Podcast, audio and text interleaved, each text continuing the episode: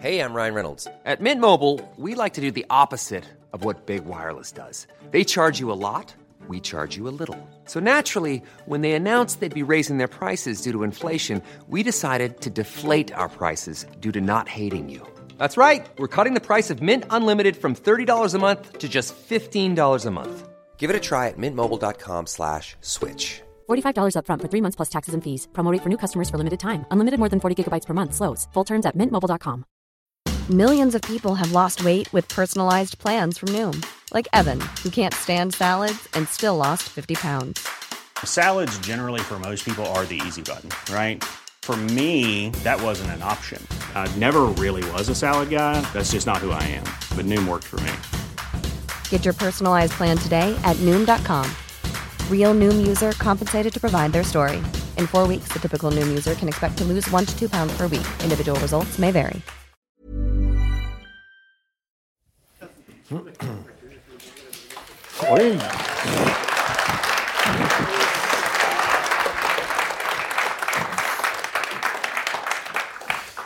Velkommen hit til Unionsscenen og rekommendert alle sammen.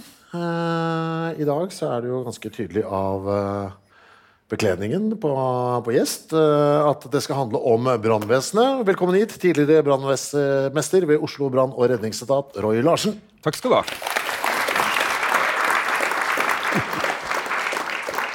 Vi kan jo begynne med det du har på deg, kanskje. Hva det du har på deg da?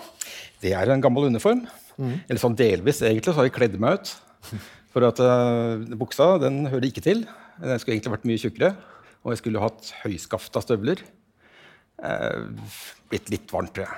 Så jeg tog som mellomløsning.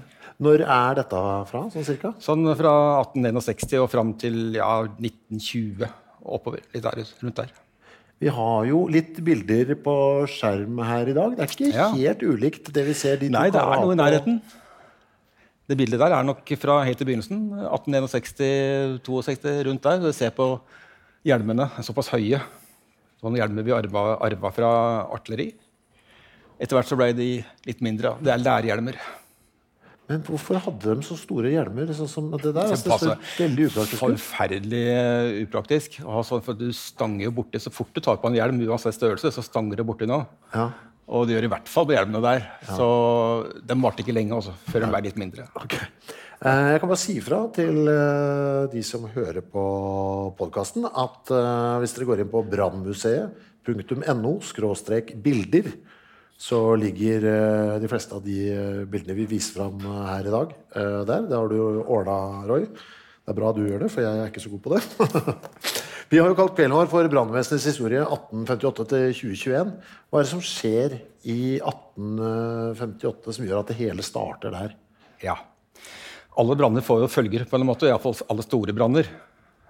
Og denne branden her I 1858, den fikk jo store følger da. Ble et nytt vannanlegg, og det ble opprettet et fast brandvesen. Så det var det spesielle med den 58-brannen. Men var den spesielt stor? Eller var den... Nei, det var ikke spesielt stor, skjønner du. Vi har hatt større brander enn det. Og blant annet I 1686 og I 1708, begge de brandene her som var større I omfang. Men denne her sånn, tror jeg var litt dyrere. Det var I det beste forretningsstrøket, og jeg tror folk tenkte at det nok nok. Nå må noe skje her, for at dette her fungerte så dårlig, organiseringsmessig og I det hele tatt, at nå må vi gjøre noe. Så vannverket begynte det med samme året. Det var den godeste Klingenberg, Benedictus Klingenberg, som alle vannverkets far. Han var også bak vannverket her I Drammen. Han hadde planene klare, så han satte I gang med det. Og så satte ned en kombinasjon som skulle se på et nytt brandvesen. Et fast brandvesen. For vi hadde ikke noe fast brandvesen før? Det var borgerlig korps, utskrevne mannskaper. Så det var mange. Det var 1800. Men de hadde jo aldri noen øvelser og sånn og sånn. Det fungerte dårlig. Det var dårlig organisert, rett og slett. Hva var systemet da, liksom? På disse, var det liksom frivillige 1800, eller var det sånn tvang at dere må være med? Det var frivillig tvang. Ja, okay. Ja, rett og slett. Egentlig så var det alle mattepumpene, alle må ile til ved brann. Den gamle regelen sånn, den holdt seg helt fram til da egentlig. Men det var jo den gruppa her som hadde sine faste oppgaver da. Det var jo delt inn i vannlangekorps, sprøytekorps og nedrivningskorps. Og vannlangekorpset, de skulle møte ved basarene, altså ved kjøttbasarene for Kyrkristen. Oppe på loftet der så hadde de plassert bøttene sine, vannbøtter og lykter. Så de skal hente det, gå opp på Stortorvet og møte opp der. Nedrivningskorpset skulle til sprøytehuset, som senere da skulle bli vår første hovedbrannstasjon, og hente sitt utstyr der. Og sprøytekorpset skulle møte ved sine sprøytehus, og det var det mange av rundt omkring i byen. Vente på ordre, og så dra sprøytene for hånd til skadestedet. Men sprøytehus, hva vil det si egentlig? Sprøytehus, ja, det er ikke samme som sprøyterom. Nei, men hva var systemet? Det var rett og slett et skjul til sprøytene. Det var vel ikke noe særlig mer enn det. Det på Stortorvet så var det jo egentlig et sprøytehus som lå nærmere Kirkegata. Det ble bygd av den gamle porten, Nordre vallport, eller ja. Så det var sprøytehus helt til den fikk bygd den nye da, i 1856. Hvordan fungerte dette her egentlig? Man gikk dit, altså hva liksom sprøyta? Det en sånn manuell pumpe? Eller? Det pumpe. Ja. Det rett og slett. Det står det en sånn pumper opp og ned? Der står det pumper opp og ned. Ja. Rett og slett. Det kunne være plass til 8 mann med en sånn pumpe. Og så var det en lang rekke for å få helt vann oppi dette sånn. Det lager en rekke med folk som står og gir bøtter til hverandre. Og så var det vognemenn som skulle komme med vannkar. Og den første som kom fram fikk 3 skilling, og den neste som kom fram fikk 2 skilling. Sånn fungerte det. Eller sånn fungerte det helt til de fant ut at det var noen som juksa. Okay. Ja, det var noen som kom på den glimrende ideen at prate litt med han vognemannen der. Og så sier jeg fra til han først. Så at han kommer først hver gang, får de 3 skillinger. Det er jo helt borte i natta, altså de utsatte jo hele utrykningen. Men vi har jo et litt sånn kart her over dette Der har vi, vet du. Dette her Oslo by. Ja, men Kristiania. Ja. Hva det jeg ser egentlig her? Her ser vi den første store brannen da, som jeg snakket om i 1686. Den begynte med at lynet slo ned i vår frelsers kirke. Og så spredte den seg veldig fort. Og du kan ta dette her med Murby da. Ja. Når Kristian 4. valgte også å flytte byen, så sa han at det skal være en mureby, men det holdt jo bare et års tid. Så skjønte man det at dette her har vi ikke råd til. Det bare de rikeste som kunne bygge mur. For han ville flytte hovedstaden for å lage en ny en basert på mur? Ja. Da var han egentlig møkka lei. Samme året så hadde det brent nesten halve gamle Fredrikstad. Og Bergen året før. Så nok nok. Og en annen ting var det at Oslo der det lå var jo vanskelig å forsvare fra Akershus festning. Svenskene kunne bare sette opp kanonene sine på Ekeberg og bombe det ut. Så Oslo-befolkningen ville jo ikke flytte, men nå ble de tvunget til det da. Så skulle de bygge en garnisonby da. Og de vollene gikk vel omtrent der hvor vi ser de røde merkene der egentlig. Øvre Voldgate, naturlig. Og rundt der så var det 3 porter. Så, men dette her med Murby, det fungerte dårlig, som sagt. Så det ble gitt opp, og så ble det strammet inn hele veien. Helt opp til 1861 også. Ja, for det jo da, holdt opp å si, det skjer. Det da brandvesenet blir etablert. Ja. Hva det som skal til for å, altså hva det de etablerer på en måte? Hva den store overgangen? Store overgangen at det faste mannskaper. Og etter den brannen så ble det som sagt nedsatt en komité, og de reiste rundt i Europa og kom hjem med noen gode ideer. Spesielt så var det ledelsen I brandvesen. De la vekt på måtte være en med teknisk bakgrunn. For hittil så hadde ledelsen bestått av kjøpmenn og instrumentmakere og sånn også folk som ikke hadde den ballasten, da, faglige ballasten til også kunne håndtere skadested. Det skulle være øverste kommanderende på skadested. Og da var det dårlig egnet, I hvert fall utgangspunktet, hvis du var kjøpmann, liksom. Mm. Vet du hvor de dro for å få inspirasjon? Det var Tyskland og Nederland og England, tror jeg. Vi var jo før København og Sverige. Hammerfest var faktisk før oss, da.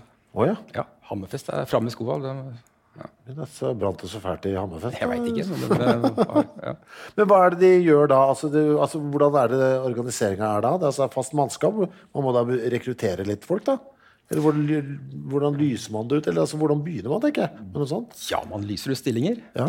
Og så plukker man jo ut fra dem... man tenker jo sikkert at mange som søker av dem som I borgerkorpset.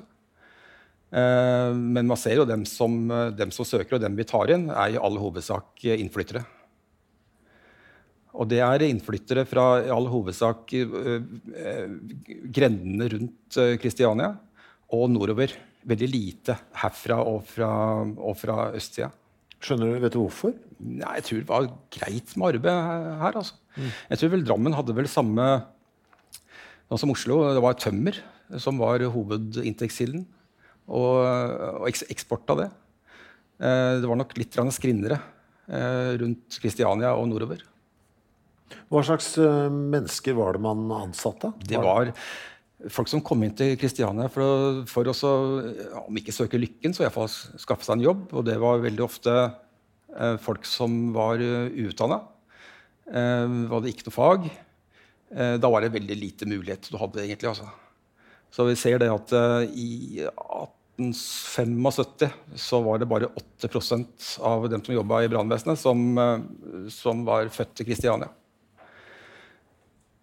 Egentlig ikke så rart, for på den tiden så sies det at 75% av alle 30-åringer var innflyttere. Så det var stort sett innflyttere, dette her dreide seg om. Og dette var ikke noe silkejobb. Så folk som begynte der, de var sjelden veldig lenge. Gjennomsnittlig tjenestetid var 4 år, den første tiden. Det ikke mye. Det på grunn av lønn, eller fordi det så hardt? Ja, eller? Jeg tror at det vilkårene, arbeidsvilkårene. Det var jo hardt. Arbeidsvilkårene generelt var jo hardt på den tiden, da. Uansett hva man jobbet med. Men jeg tror nok det var spesielt tøft I brandvesenet, altså, for det var på en måte I militæret. Mm. Sånn som foreningen kalte det, da, fagforeningen senere, de kalte det så gå innom særskillen. At folk kom inn til Kristiania uten utdannelse, tok seg noen over I brandvesenet, fikk litt på CV-en, så at de kunne søke I andre jobber da. Så du måtte gjennom den særskillen. Du sa til meg, som jeg synes var veldig spesielt, var at det var et veldig lavstatusyrke. Ja. For akkurat sånn, I dag så det på en måte... Altså, brandfolk jo som øverst I hierarkiet, føler jeg på status. Dette her med lavstatus, det henger nok sammen med dette vi ser her, og spesielt 1858. For etter den branden så var det ikke morsomt å være tilknyttet av brandvesenet, altså. Da ble det pratet om... Ja, fordi de liksom hadde gjort en dårlig jobb. Elendig jobb. Ja. Dette ble snakket om. Altså, man brukte jo gatehjørnene, man brukte også avisene som den dagen tidens kommentarfelt. Og det var troll den gangen også. Mm. Så den ble ikke pent behandlet, altså. Nei. Og det synes jeg egentlig veldig urettferdig. Men også var arbeidsbetingelsene I disse første årene? Hva var arbeidstid og lønn og sånt? Var det tilsvarende lavt? Jeg kan begynne med å si at hvis jeg ser på en av paragrafene til tjenestereglementet av 1880, tror jeg, så står det at brandmenn eller brandkonstabler og formenn kan ikke gå I ekteskap uten å søke sine overordnedes tillatelse. Og det egentlig det forteller alt. Du måtte søke om å gifte deg? Du måtte søke om å gifte deg. Du måtte søke hvis du skulle dra ut av Oslo. Og ut av Oslo, det var litt større enn det vi ser her nå. Det ble byutvidelse i 1859, altså rett før hvor vi ble etablert. Og da var liksom Grønland, Enehaugen, deler av Sagene, så byen var ikke stor. Ja, du måtte søke for å bare gå utenfor den zonen? Etter klokka 9 så skulle det være i kvarter, som det het. Så da skulle det være på kaserna. Og helt til arbeidet begynte på morgenen da. Hva var arbeidstida? Arbeidstida, det var i begynnelsen så var det 1 døgn på og 1 døgn fri. Det står også i det reglementet at etter at det har gått av vakt så skal det bøte 2 timer for en øvelse. Og så må du være klar til å jobbe for kommunen, for eksempel, og fortrinnsvis for vannverket, for at det var slått sammen under samme sjef. Og på kvelden skulle du ta en teatervakt. Så du hadde aldri fri. Nei. Du hadde rett og slett aldri fri. Og hvis du forelsket deg, så måtte du søke. Ja, da kunne du nok søke, og det så jeg mange som gjorde. Ja. Det var mange som fikk permisjon. Spesielt fra den at det måtte være på kvarter mellom, eller etter klokka 9, så var det mange som fikk permisjon der, altså det så man fikk regelmessig. Så hvis man ikke misbrukte den permisjonen, så tror jeg du lett fikk den igjen, altså. Og så var lønna på det tidspunktet? Lønna var tilsvarende dårlig. Ja. Det var ikke noe å rope hurra for. Det ble en liten sånn lønnssak, en liten konflikt i 1872-74, hvor de søkte om lønnsforhøyelse sammen med politiet. De hadde omtrent samme lønn. Så politi og brand slo seg sammen og søkte om mer lønn. Det som var spesielt med denne saken her var at dette var før det var noen fagforening. Man hadde ikke noe hjelp. Så hvis man stakk fram hodet, så var det fort gjort, og den ble kuttet. Altså. Mm. Så de lagde en kontrakt, gutta imellom. Og det var det at hvis det var noen som ble sagt opp på feil grunnlag, så skulle de andre også si opp. Ja. Så alle brannkonstabler og alle formenn skrev under på den kontrakten. Og så gikk den til magistraten med dette kravet. Og det som var litt fascinerende her, er at både politisjef og branddirektør sa ja, selvfølgelig, dette vi helt enige i, at de må ha høyere lønn. Prisene går opp, og de har noen arbeidsbetingelser som krevende, så det går vi for. Og branddirektør Andersen, som var direktør på den tiden, han skrev et brev til ordføreren, hvor han sa at det viktig at de går opp i lønn, for at nå sliter vi med rekruttering. Det mange som sier opp, og vi har ikke like mange som tidligere til å søke jobber. Så brandkonstablene har få muligheter til opprykk. De kan kanskje komme opp til 2. klasse, som det heter. Altså det var 4 klasser maksimalt. De sliter med helsa, altså etter at de kommer fra brann, våte og kalde, så blir de veldig ofte syke. Veldig mange som blir syke. Det var 2 stykker det året som hadde dødd av tæring, tuberkulose. Så han beskriver ganske tøffe forhold. Da. Så, men videre på den konflikten, de hadde også krav om bedre arbeidsbetingelser. Og det fikk de ikke gjennomslag for. De ville ha mer fri. Det fikk de ikke gjennomslag for. Så konflikten den fortsatte. Og da fikk de ikke noe medhold fra noe hold, egentlig. Så endte det med at alle sa opp.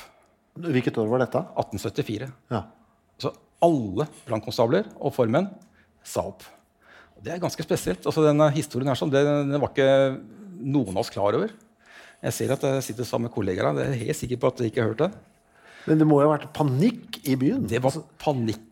Ja, jeg tror det var vel så mye panikk i korpset, altså. Ja. Og jeg tror at de 4 år her det var ikke trivelige. Det her var jeg helt sikker på, det dannet seg minst 2 fraksjoner. Og du kan tenke deg, det å gå ut, si opp, og gå ut den døra, for alle sammen samtidig, det var nok både og, altså. Mm. For jo, kanskje man kunne få seg en annen jobb. Industriarbeidsplasser begynner også å bli flere. Det økte med 50% fra 1870 til 75. Men bolig da, det var jo bolignød, så det holdt. Det bodde i snitt 5 personer per rom i Kristiania på den tiden. Og så de så var det halvparten av mannskapene som hadde stiftet familie. De bodde på kaserner, de hadde fri bolig I kaserner, og bodde der sammen med familien sin, og skulle ta dem ut derfra og søke på nytt.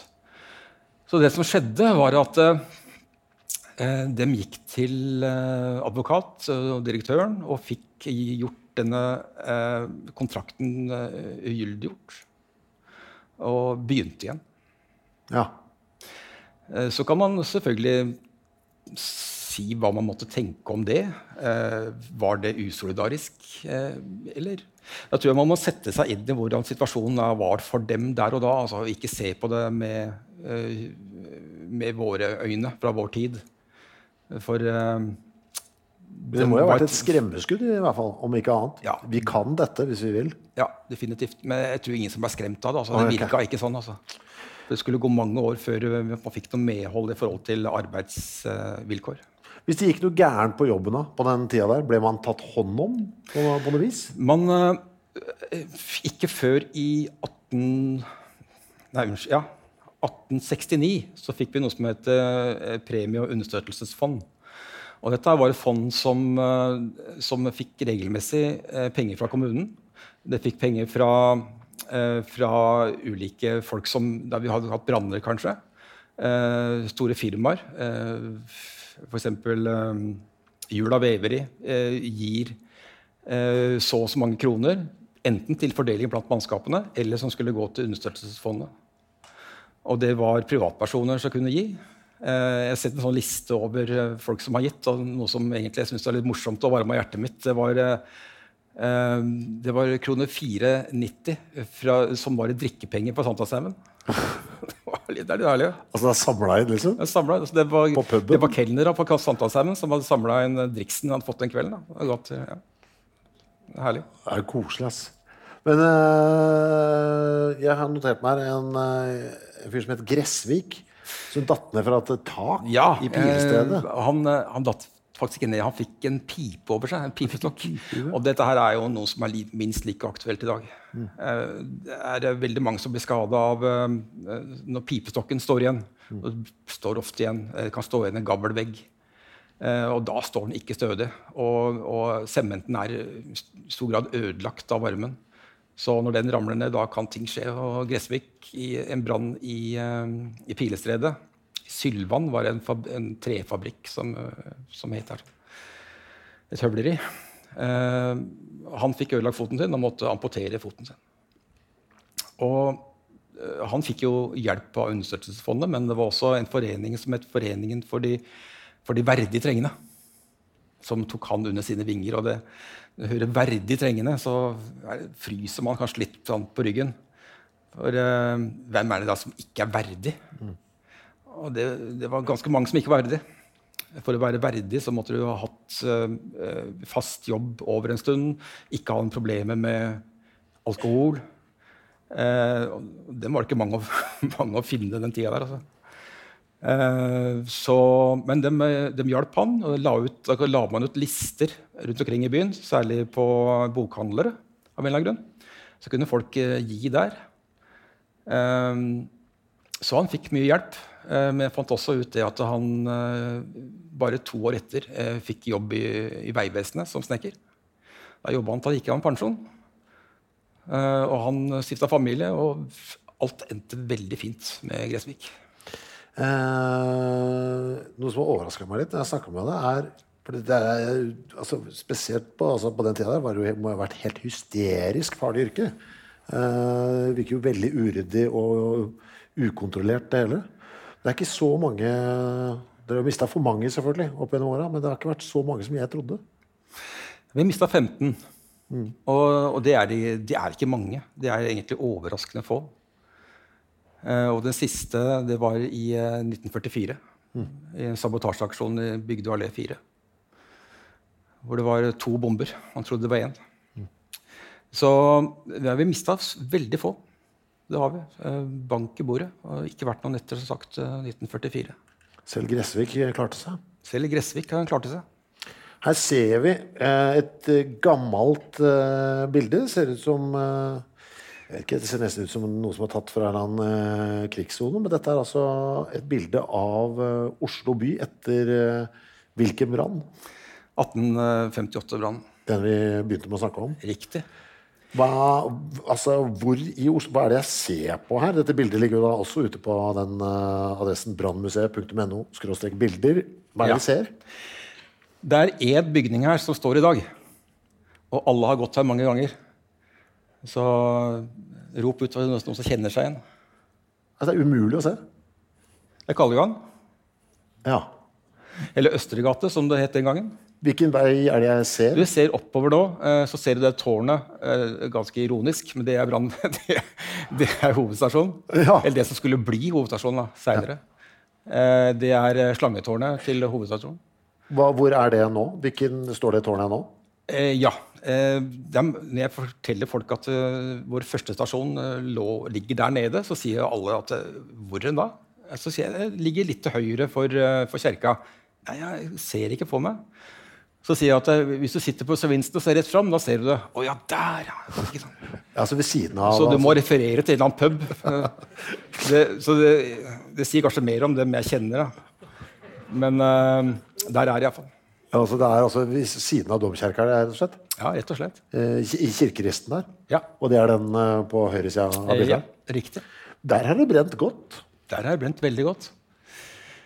Vi kan jo ta lite følge med et lystig lag som på vei hjem fra en av Kristianias mange skjenkesteder.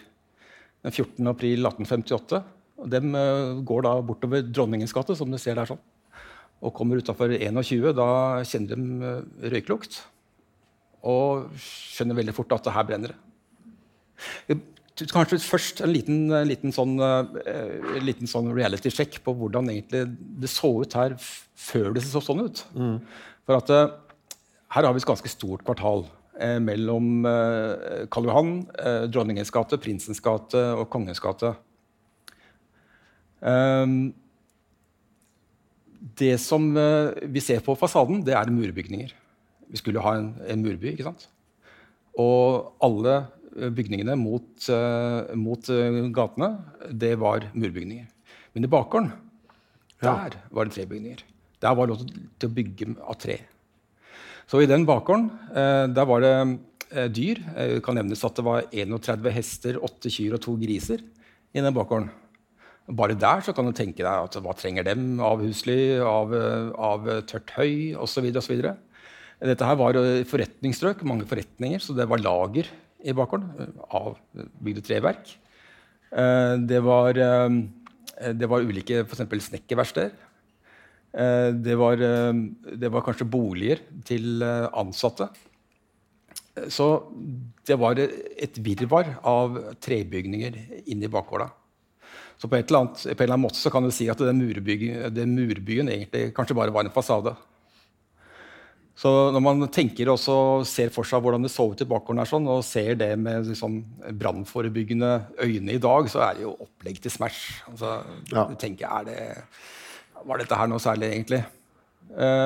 Og det begynte jo I bakgården da, hos snekkermester Nord. Og de gutta og jentene som var på byen, de gjorde en kjempejobb. De redda liv, det ingen tvil. De banka på dører og ropte og skreik, og en av dem løp opp til sprøytehuset, og der var det 5 vektere og en strålemester som var. Vekterne på den tiden var godt voksne, litt tyngre mennesker, ikke trent til brandslokking, så de kunne lite gjøre, men annet enn å varsle. Så de sendte bud til Akershus festning for at... Måten å få varslet ut borgerkorpset på var altså skyte brandskudd fra festningen. Ja. Og ikke minst ringe med klokkene, for at oppe I tårnet på kjerka så satt 2 tårnvektere og skua utover I et 8-kontarom. Og ringte da med klokkene. Brandskudda kom veldig, veldig sent. Sånn at... Det var jo allerede full fyr når de endelig kom og endelig var på plass etter denne omstendelige rutinene sine. Og det vi ikke ser her, at det skal gå en vei som heter Lille Kirke. Det ble kalt for Kirkebakken, den der lille bakken opp der sånn. Og så var det en liten vei som et lille kirkebakke som gikk opp fra Dronningens gate 21, parallelt med Karl Johan, og vinkelrett ut. Omtrent der hvor Søvinsen er. Nok en gang Søvinsen. Så Snekkemester Nord hadde sannsynligvis adresse, eller var veldig nær der da. Så de hadde jo en sprøyte, de satt der inne, og den var helt, det var den største sprøyta de hadde også. Den store engelske sprøyte. Var perfekt oppmarsj for å få slokka brannen inne i bakgården. For du sto nesten allerede i bakgården. Fikk ikke vann. For her er jo liksom problem kanskje nummer 1. De vannrøra som lå der, det var uttulet av 3 stammer. Og dette her var fra 1720, og i 1720 så var dette vannanlegget tipp-topp moderne, og byens store stolthet. Det fantes ikke maken, hverken i Norge eller i Danmark. Men nå da i 1858 så var det forelda, så det holdt ikke mål. Det var rett og slett ikke nok vann. Røra lå ganske grunt, så at de frøys veldig lett på vinteren. Så vannet skulle renne hele tiden. Så det endte jo opp i sjøen, vannet hele tiden. Og så prøvde man, kom på det glimrende ideen, å plugge det utløpet, da, så at det skulle bli større trykk. Med det resultatet at det ble en voldsom utvendig vannlekkasje. Så det gjorde bare vondt verre. Så jeg kan tenke meg at det skjøtene i disse stokkene som var akilleshærene her sånn. Så man kan si hva man vil om slokkeinnsatsen, og det gjorde man til de grader etterpå. Men man kan prøve å slokke en bygård uten vann. Ja. Ja. Så de hadde store utfordringer. Brannen spredte seg akkurat på hjørnet der sånn, så lå det et hotell som heter Hotell Skandinavi. Den røyk med ganske tidlig, og så spredte brannen seg over over Dronningens gate, og så til kvarteret mellom Skippergata og Dronningens gate. Og så var det et nytt hotell, Prins Karl hotell, som også røyk med der. Og så gikk den videre bortover til Prinsens gate, og der var det et bibliotek, Treskovs bibliotek. Der fikk den jo veldig mye næring. Hvor mange bygg er det som går til slutt her? 41. 41, ja. 41 bygg og gårder. Den gikk vestover, og de som bodde på andre siden av Kirkegata tenkte at vi er trygge for at Kirkegata er brei. Men når de først skjønte at det ikke gikk, så var det travelt opptatt med å kaste ut inventar og sånn, og få samlet det på Stortorvet. Og så fikk de redda Deichmanske bibliotek, da. De var på flyttefot for tida, og de var for tida lagret på Borgerskolen, som lå i det kvartalet. Det fikk de redda, og det er tidlig restverdiredningsaksjon. Ja, flaks. Ja, flaks og dyktighet. Noe dyktighet, noe bra gjorde de.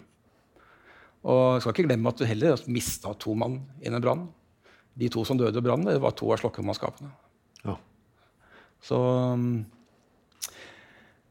Så dette her fikk jo veldig mye kritikk da, etterkant.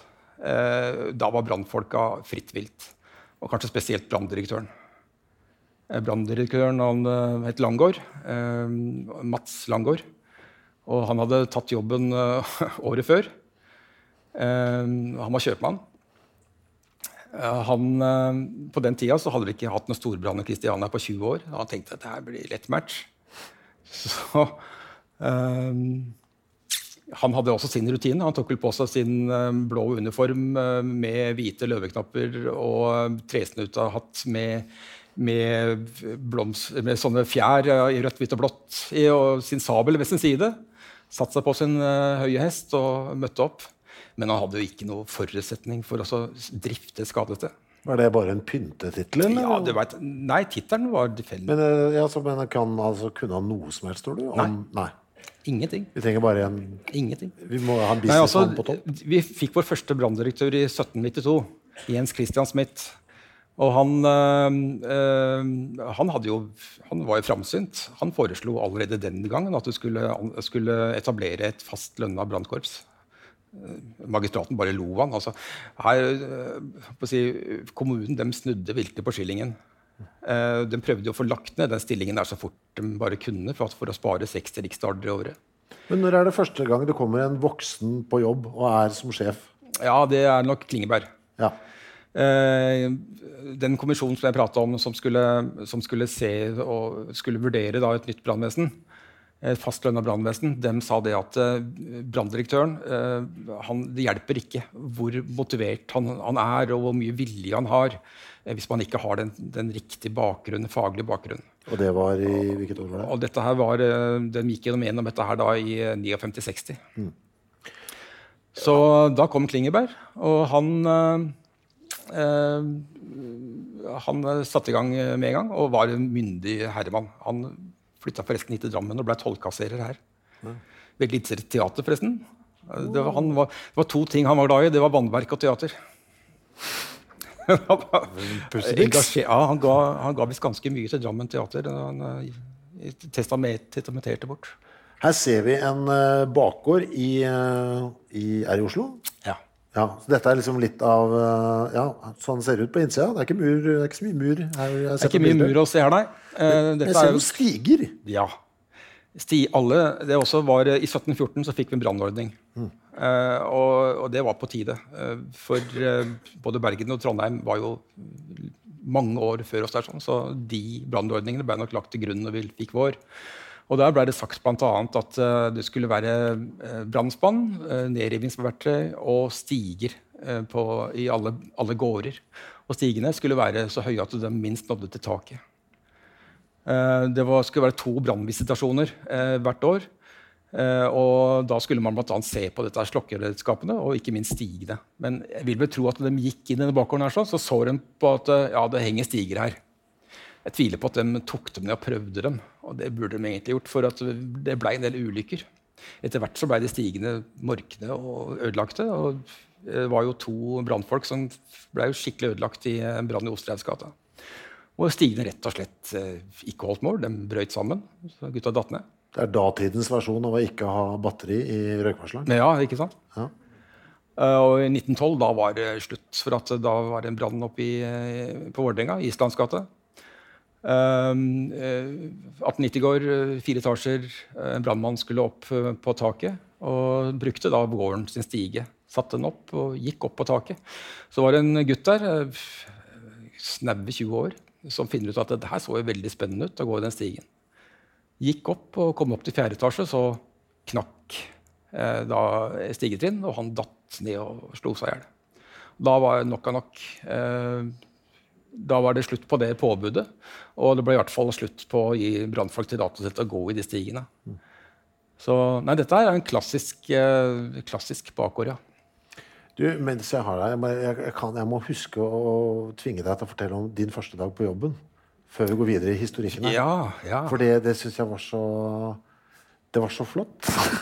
ja, det viktig at andre får le I hvert fall. Det ja, viktig at alle ta oss ut om... Vi må huske å snakke litt om det også her. Det viktig å le av seg selv også. ja, ja, det det også. ja, men hvordan var det? Altså, vi pratet litt om det I sted. Når folk søker jobb I brandvesenet I dag, så står det blant annet som kriterium at du skal være kjent I byen. Ja. Og den delen der tror jeg kom etter denne hendelsen her sånn. Nå det litt sånn taxiaktig, ikke sant? Man må kunne litt om byen nå. Ja, det litt strengere nå. Det ble det etter det. Ja. Men uansett, jeg fra Oslo Øst, så veldig dårlig kjent på Oslo Vest, rett og slett. Så når jeg begynte brandvesenet I 83, så fikk jeg beskjed om at du kan på Smestad brandstasjon. Og det var en kartlesning. Jeg leste jo så godt jeg kunne. Jeg prøvde å sette meg inn I dette her sånn. Og veldig ivrig da. Ung og lovende. Og så litt frem til den første banen, for jeg ville vise meg fra min beste side, og hadde laget noen scenarier I hodet mitt om hvordan dette her kunne bli. Så, men problemet var det at jeg ikke var kjent, da, men det var jo sjelden noe problem, for det var jo så mange andre på bilen som var kjent. Så gå på vakt på enten kveld eller morgen, så får vi det opp, gaver, altså du skal gjøre den jobben, du skal være sjåfør, eller du skal være kommann, eller hva det måtte være. I det tilfellet her sånn, så en ettermiddag, så kom det inn en brandmelding 17:15, og det var altså før vi hadde ordnet oss. Så ble det litt sånn, Roy, du tar undermogen.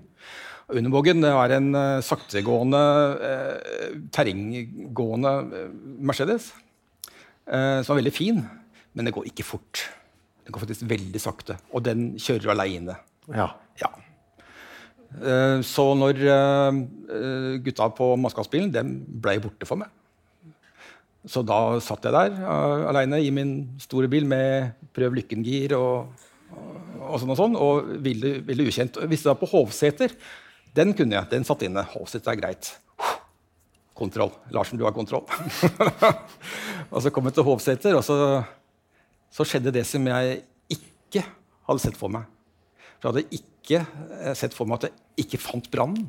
Nei, du skjønte ikke hvor det var? Jeg fant ikke brannen. Du så ikke røyk eller noe? Ja, men tenk deg det, da. Altså, du er ung og ivrig, og sånn, og så finner du ikke brannen. Og det vondt, altså. Vondt? Ja. Jeg kjenner det på en dag I dag. Ja, jeg synes det vondt å høre om, vet du. Ja, det grusomt. Ja. Jeg kjenner at jeg blir varm I panna, hva jeg tenker på det. Og så dag 1? Dag første brann, så finner jeg den ikke. Ja. Og så tenker jeg, hva gjør jeg nå? Så kjører jeg 1838 på nytt. Ja, ikke sant? Ja. Kjører jeg landingsveien, det er hovedvei gjennom Hovseter. Og så tenker jeg, her råder jeg gode, og så tar jeg vakta, det var 110-sentralen da, den gangen. Hvor dette ærende, hvor kjører jeg? Ta til høyre ved polet, sier de. Tenkte jeg, fint. Tusen takk, det var glimrende. Men hvor var polet? Ikke sant? Du var inne på Hovseter-senteret, og du så ikke polet fra da jeg var. Så jeg var like langt omtrent. Da ble jeg enda rødere I trynet. Så ser jeg det kommer en godt voksen dame med trillebagen sin gående. Og så stopper jeg ved siden av henne. Jeg har såpass åndsnærværelse til stedet at jeg klarer å slå av sirena, men blålysa går. Ned med ruta, og så skriker jeg, «Hvor polet?» Og det fint, altså. Ned der også til høyre. Takk skal du ha! Og så du på med sirena, altså. Og det var rett før stengetid også. Ja, ikke sant? Så jeg har tenkt på det at hun også har en god historie. Ja, herregud. Jeg kom I skade for å fortelle gutta det jeg kom fram. Det har du gjort? Ja, jeg lo på så hareskår. Fikk du noe kallenavn da, som følge av det? Fikk ikke noe kallenavn. Jeg vet ikke om jeg har noe kallenavn, gutta. Ja, ikke som jeg har hørt om. Poleroy. Ja, det så fint det der, altså. Ja, da det bare å legge seg flat. Altså, du kan ikke bli sur hvis noen fleiper deg med dette her. Sånn, altså. Det var ikke meningen å tvinge det ut av det, altså, men jeg synes det var så påskrevet. Ja, Nå ser vi et bilde her fra... Skal vi tilbake til temaet her? Tilbake til temaet. Her ser vi... Altså, nå vi på Kyrkristen igjen, det ikke det? Riktig. Et bilde her, og det dette brandfolk alltid ser, eller? Ja, Søvinsen til høyre her, forresten. Ja, ikke sant? Ja. Nettopp. Nei, dette ikke bare brandfolk. Dette her nok I forbindelse med en eller annen anledning. Det kan være hva som helst, egentlig. Det kan være for eksempel vår 50-årsjubileum. Ja.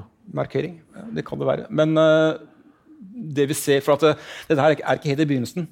Hvis jeg ser dette bygget nå, så ser jeg at det en fløy ut til venstre der, som ikke der lenger. For dette her ble jo veldig fort for lite, da. Etter hvert som vi fikk inn stiger og mer utstyr, så ble dette for lite. Og det var det store problemet med hovedstasjonen. Ja. Stallene lå bak der. Det var så liten plass at vi hadde sleder også, ikke sant? Vi hadde vogner, og så hadde vi sleder. Og sledene hadde ikke plass til, så dem måtte vi leie... Jeg sier vi. Det måtte vi leie noen garasjer borte på Ankertorvet til sledene. Så du kan tenke deg at du må bort dit og hente sleder. Men sleder det altså for å frakte? Rett og slett sleder, selv på is eller is og snø. Ja. Og det var også problemet hvis man skulle støtte I Aker kommune. Da måtte opp I høyden I den tida på året hvor det bart I sentrum og snø fra Smestad oppover. Så nå bare skovet bilen så at vi kan ta alle forhold. Den gangen så måtte man bytte fra vogn til slede når man kom til Smestad, ikke sant? Fy faen. Last om, liksom? Litt grann, ja. Men vi må snakke litt om de der hestene, for det var jo det var I starten. Det var jo hester helt frem til... Ja, vi solgte den siste hesten I 1926. 26, ja? Ja. Da gikk Sigurd Harald og Sverre. Hestene, det var noen artige typer da. Den kommisjonen som vurderte oss da, I begynnelsen, som skulle, dem sa at de anbefalte kjøp av hester. Men det ble ikke noe, det ble I stedet leie av hester, av vognmann Nilsen nede på Nytorvet. Det var ikke noe suksess. Disse hestene, de egnet seg dårlig til utrykning, og sånn som branddirektøren uttrykte det I et bekymringsbrev til ordføreren, at man visste ikke om hestene egnet seg eller ikke før man fikk utrykning. Og den viste seg veldig ofte å være strie, løpske og stava. Så I det brevet så skriver han også at nå har jeg noen veldig fine hester på hånda. Det hester som tilhører forsvaret. Og de har blitt håndplukket av folk som har greie på det, og egner seg veldig godt til vårt bruk. Og sånn ble det. I 1864 så sa de opp kontrakten med Vognmann Nielsen, og så kjøpte de sine første 10 hester. Hvor mange hester det da? Hvor mange hester hadde man liksom I drift etter hvert da? Ja, det var I begynnelsen så var det vel... Jeg tror det var 10, altså 10 I begynnelsen, og det var 5 om dagen og 10 om natta. Ja. Hestene, stallen lå I bakgrunnen her. Se der, ja. Gutta boys. Stallen lå I bakgrunnen, og hestene ble plassert da. Vi hadde 2 staller. Det var en sykestall og en aktiv stall. Det var ganske interessant for at hestene på den aktive stallen, når klokken ringte, da snudde de seg I spiltauet og stod og trippet og skulle ut og veldig klare. Av seg selv? Ja.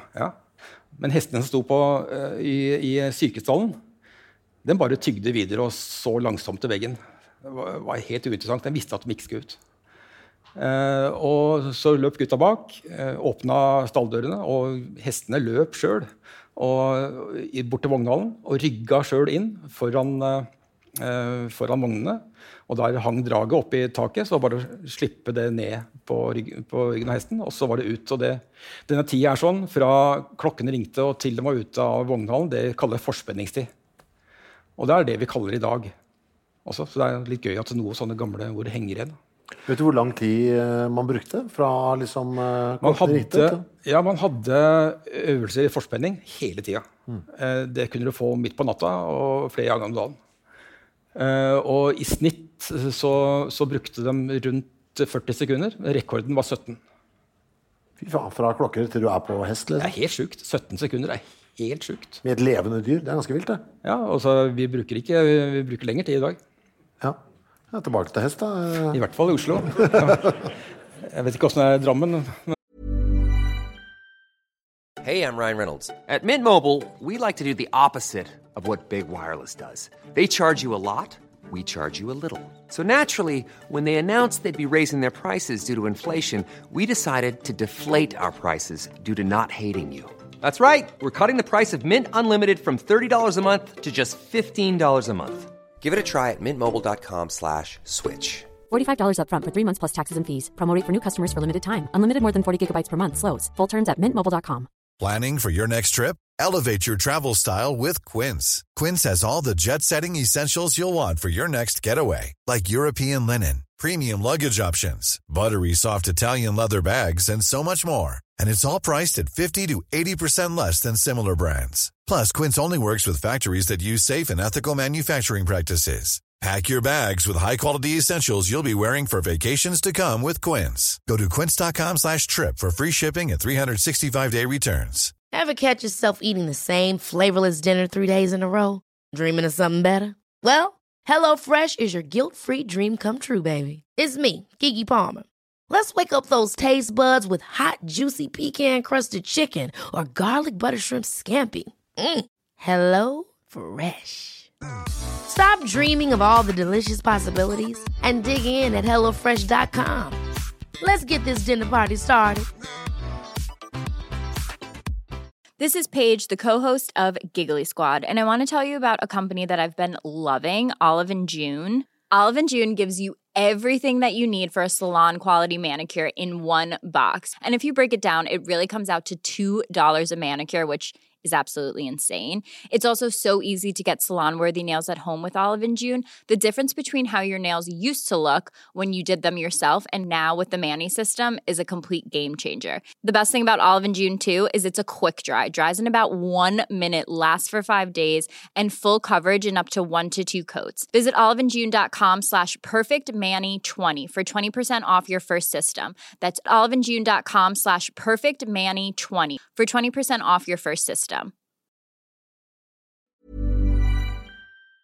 Men var det noe krav til dyra etter hvert, eller var det noe sånn at man liksom... Det var krav, helt klart. Man sa det at det var stor forskjell på sporveishestene og brandhestene. Sporveishestene var gjerne større og kraftigere, mens brandhestene var litt mindre. Og jeg så en sånn annonse hvor de søkte etter mørk, brun eller svart vallak, som skulle være 10 til 10,5 kvarter høy. Og kvarter høy ville kanskje spørre dem om. Så cirka 1,60. Og jeg har ikke peiling på hester. Hørtes lite ut? Høres ikke så veldig stort ut, nei. Men hvis det noen som greier på hester, så kontakt meg gjerne. Og så hvorfor akkurat den spesifikke høyden? Ja. Og hva var det egentlig de så etter? For etter at de fikk hestene i hus, da, så ble de også trent til å skulle tåle høye lyder og stress og mas og stas rundt og rundt seg. Så det ble jo veldig, veldig dyktige hester, da. Og hva var det som gjorde dem så... Det henger draget opp I taket. Hva var det som gjorde dem så ivrige? Oppe på Hegdehamn stasjon så hadde du litt rom på utsida. Hegdehamn stasjon ligger omtrent Bogstadveien 33. Der var det litt plass ute, så der kunne de slippe ut hestene. Så de kunne løpe fritt, og det var jo stas. Og det var et helvete å få dem inn på stallen igjen. Men den beste måten var jo å sette I gang alarmklokkene. Da kom de. I full fart. Fordi de var gira på å jobbe? De var gira på å jobbe. Så rart. Hva I all verden? Ja, for jeg har jo sett på disse redningshundene på NRK, og der holder de med en liten ball som belønning. Ja, jeg vet ikke. Jeg tror ikke jeg fikk noen belønning heller. Ikke som jeg vet om. De bare elsker å være ute og løpe. Ja. Det merkelig gjør. Apropos hund. Ja. Det var brandhunder også på et tidspunkt. Det var brandhunder, egentlig var det mange av dem. Brandhunden sang, ser du bildet her nå. Sang den siste. Ja. Dette en skikkelig gatemiks. Som villhund, eller villhund, en løshund, som plutselig en vakker dag fattet stor interesse for de skramlende brandvognene og hestene som toget forbi, og klokkene som ringte og sånt. Så han løp etter, og løp mellom vognene og foran, og hadde det helt på G. Kom fram til branden, og så satt den rolig og ventet til branden var slokket, og så følte den brandvogna tilbake igjen. Og inn I vognhallen og inn på stasjonen, og der bodde den resten av livet sitt. Men gjorde ingenting? Var bare en den venn. Gjorde ikke noe annet enn å fly ut og kjefte. Nei. Gutta var veldig glad I den. De lagde jo halsbånd til den, og du ser halsbånden der sånn. Det pryda med sånne knapper som dette sånn. Og var kjent for å være ganske slapp og sedat, helt til klokkene ringte. Da gikk en bananas. Han skulle være med. Da skulle være med, og fløy rundt og kjefta på alle måtte få opp farta. Og så var det ut, og så løpe ut til hestene, og kjefta på dem, og sleika dem på mula, og var helt med. Og så var det å løpe foran vognene, da, for å rydde plass. Når dette? Og dette her var 1905 og fremover, rundt der sånn. For det gikk helt til 1910, da var det slutt. Da var det en som ikke ville flytte seg, I hvert fall ikke fort nok forhold til sang, så han beit den I beinet. Og dette viste seg å være en advokat som ikke fant seg I slikt. Og det ikke sant. Han forlangte sang av livet. Og det ble gjort dagen etterpå. Hadde dere brandhunder på et tidspunkt? Har det vært I bruk? Nei, det har vært maskotter. Ja. Det har ikke vært til bruk på noen måte. Nei. Det dere derimot har brukt sykkel. Ja. Og her det kanskje mitt favorittbilde av norske brandfolk I sving. Det jo stilig, da. Altså, det en trehjuling. Ja, det to hjul foran, ett hjul bak, og så det en tandemsykkel her også, for det sitter... En fyr foran, jeg skal bare beskrive bildet. De som ikke ser det, så det en mann med en liten tank på ryggen. Altså, det ser ut som en KLM-sketsj. Ja, det gjør det. Men dette, hva det vi ser på her? Hva det vi ser? I Vogndalen så henger det skilt som det står at syklene skal være ferdig oppmarsjert her sånn, klar til 2 mann til å også dra tidlig ut på skadested, gjøre en innsats og klargjøre skadested til den store styrken kommer. Mm. Noen som kjenner seg igjen I dette her sånn, som vi jobber brandvesenet, noen som kanskje heter framskutt eller som... Ja. Dere har det nå? Framskutt enhet, ja. Altså, nå ser det litt annerledes ut. Nå har vi spesielt slokkeutstyr på det også. Det også ofte 2 mann. Og gjør det samme, egentlig. Så dette her, folk har tenkt på det før. Sende en liten styrke ut, som en sånn fortropp. Så dette var framskutt enhet, og det han hadde på ryggen, det kalles assuransesprøyte. Det var en liten sånn pumpe. Ja. Ja. Så det var mange av. Alle stasjoner hadde sykler. Og de skulle ut først? Ja, hvis det passet sånn, og hvis det lå sånn til rette. Mm. Ja. Så, ja, artig sak. Har dere eksemplarer av den? Nei, dessverre. Nei. Det så mye som vi ikke har. Man så helt rå ut på en eller annen måte. Ja, gjorde det. Her har vi et bilde fra et eller annet vakttårn. Der har vi det tårnet jeg pratet om I sted. Ja. Eller oppi, det et 8-kantarom. Med da selvfølgelig 8 vinduer, og her kunne man se utover hele byen. Det kunne man helt til byutvidelsen 1878 og videre, og ble lagt ned 1902. Da så man ikke hele byen lenger. Men her oppe så satt de da 2 mann. Det var tårnevektere. Det var med snittalder på rundt 60 år. Veldig dårlig betalt. Og skua utover. Mm. Og hvis de sånn røyk, så har de en sånn sikteskive der sånn, som du ser. Så da så kunne de ta den telefonen og ringe etter brandvakta, og så se at I retning sånn, så ser vi brann, og det var liten brann eller stor brann.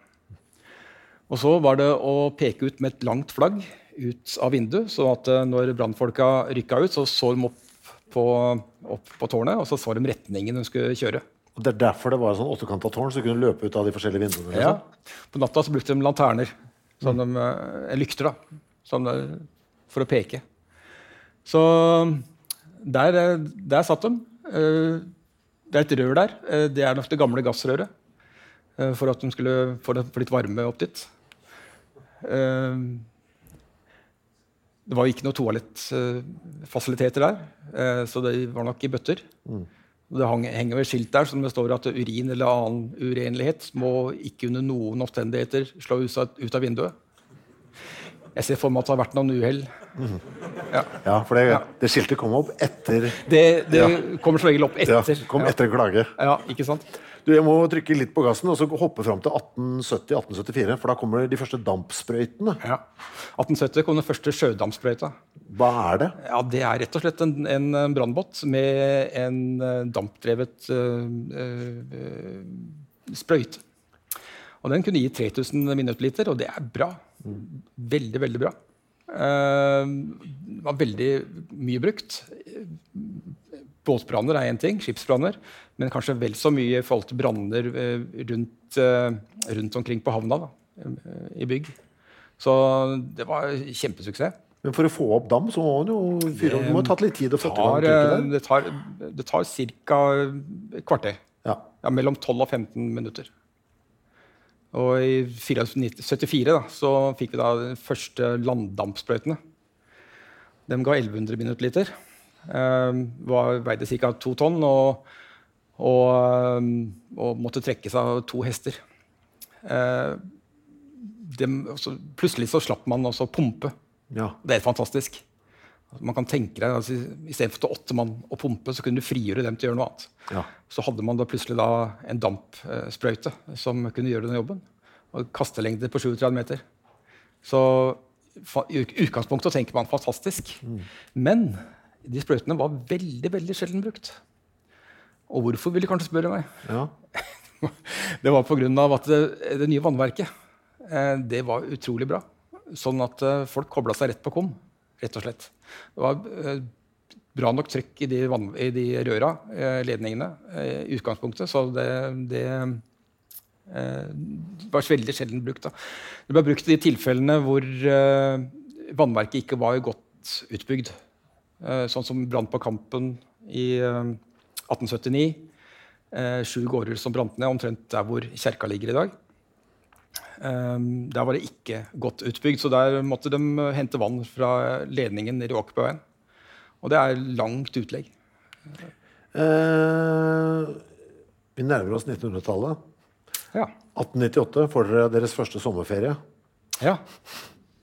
Det takket være foreninga, som ble dannet 4 år før. Foreninga fikk det veldig mye på veldig kort tid. Det var ikke lett for å få I stand fagforeninga heller da. Det begynte noen år tidligere. Da sendte de en brev for å få I gang en kommunikasjon med ledelsen, men brevet ble ikke besvart engang. Da skjønner jeg hvor landet lå. Men etter hvert så ble det så mange fagforeninger I Kristiania at det lot seg ikke stoppe lenger. Så 1894, da ble det etablert. Det sier jo noe om at vi på vei inn I en ny tid. Da. Ja, ny tid. Ja, og det jo ikke så lenge klart. Heller, for liksom, plutselig så det bil. Ja. Ja da. Men fagforeningene fikk til slutt på...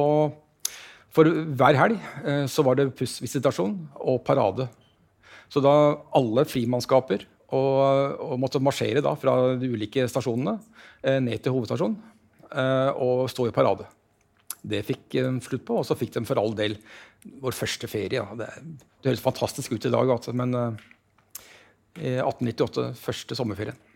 Men måtte stå I parade? Var det som plikt? Ja, stå I grunnstilling. Altså, det der var militært. For at folk skulle se... Altså, dette her var militært. Vi hadde skiltvakt som sto med øks på ryggen. Og det var presenter øks, samme som presentergevær på akselgevær. Sånn og sånn. Når man møtte for eksempel øvre befal, så skulle man presentere øks. Så dette her, det var militært.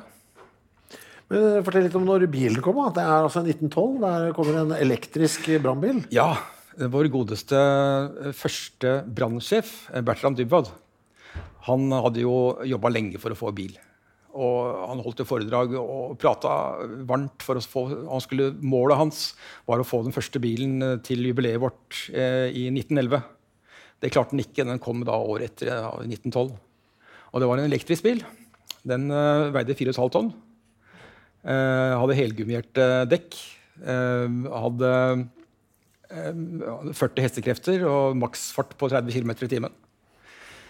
Og det var jo veldig stas, det klart det, vår første bil. Så skulle man ta jomfruturen, og så liksom skulle se hvordan dette her fungerte. Og de bestemte seg for å ta utrykningstur til Sandvika. Det greit med en langtur, like godt da, først som sist. Så det var jo 8-mannsbesetning, satt seg på denne bilen. Det var bra det var 8 mann, for at de trengtes de 8 mannene de skulle hjem igjen. For at de kom nesten fram til Sandvika, så stod de store fast I snøen, for det første. Og de skulle snu, så de at det var ikke mer strøm igjen. Så da var det å dytte 4,5 tonn tilbake til Kristiania. Og dermed var rekkeviddeangsten født. Ja. Når dere forsiktig på dette? Når det sånn bil, når det bil tar over for hesta? Man ga opp den elbilen der den første, det ganske fort, altså. Ja. For den viste seg å være uegnet. Og så den hadde en elmotor, 2 elmotorer, ett på hvert forhjul. Og var de for svake, og leverandøren lovte oss ny motor. Men dette var 1912, ikke sant? Og så kom jo da 14, og så den bilen kjøpt I Tyskland. Og da skjønner vi at det kan bli problemer med leveranser av deler. Første verdenskrig. Ikke sant? Så den bilen stod på hovedstasjonen, og så ble den stua vekk på Solli brandstasjonen etter hvert. Og det endte med at de flyttet chassis over på en Benz til slutt. Men da, når liksom bil etablert I stedet på hesta, det... Det begynte I 1921. Ja. Diverse brander fører til noe, som jeg begynte å si I sted, ikke sant? Branden på Grønland I 1919. Da gjorde ikke brandmesten noe gærent, fikk ikke noe kritikk. Det var en veldig stor brand, og det var ingen som døde, men mange bygninger som gikk. Og brandmesten gjorde en god jobb. Men mange reagerte på at hvorfor bruker ikke brandvesenet biler? Det går jo lastebiler rundt omkring I byen her, som kommer seg fram på all slags føre og alle slags veier. og är de godt nok utstyrt och så vidare stilte de spørsmålene stilte folk seg da. Og da ble jeg satt ned en kommisjon av eksterne eksperter, liksom, som skulle se på dette her. De reiste til utlandet for å se hva de gjorde der, og kom tilbake og så sa at Kristiania ligger langt tilbake.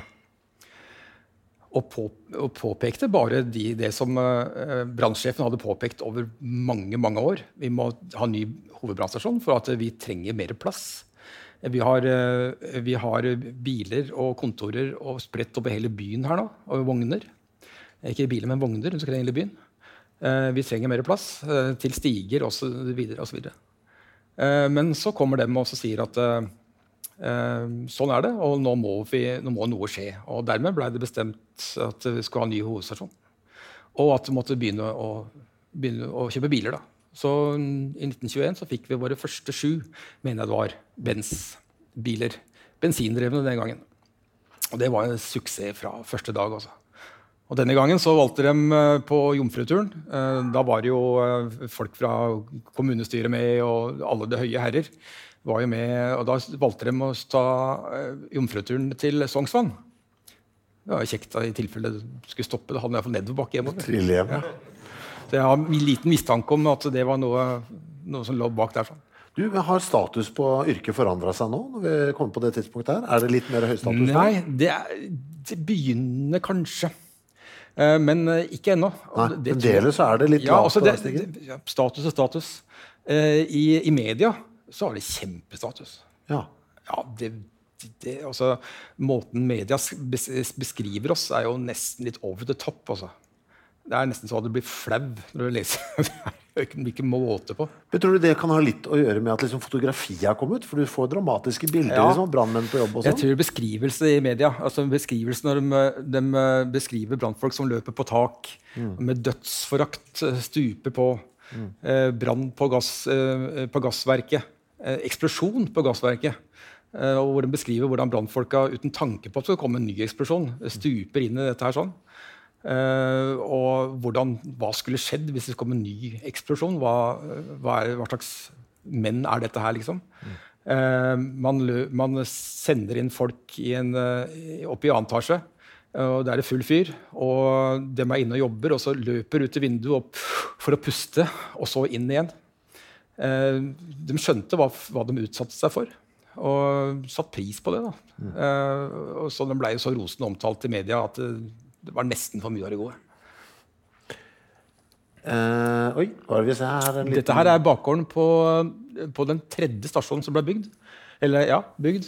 Dette her bakgården på Grünerløkka. Toralf Meyers gate. Og bygget vi ser her, altså dette her var en kombinert politi- og brandstasjon. Så det vi ser I bakgården her, sånn, det nok celler, vil jeg tro. Vi har det samme på Grønland. Det også var en kombinert brand- og politistasjon. Så dette her en stige, som mannskapet ute og prøver, da, tydeligvis.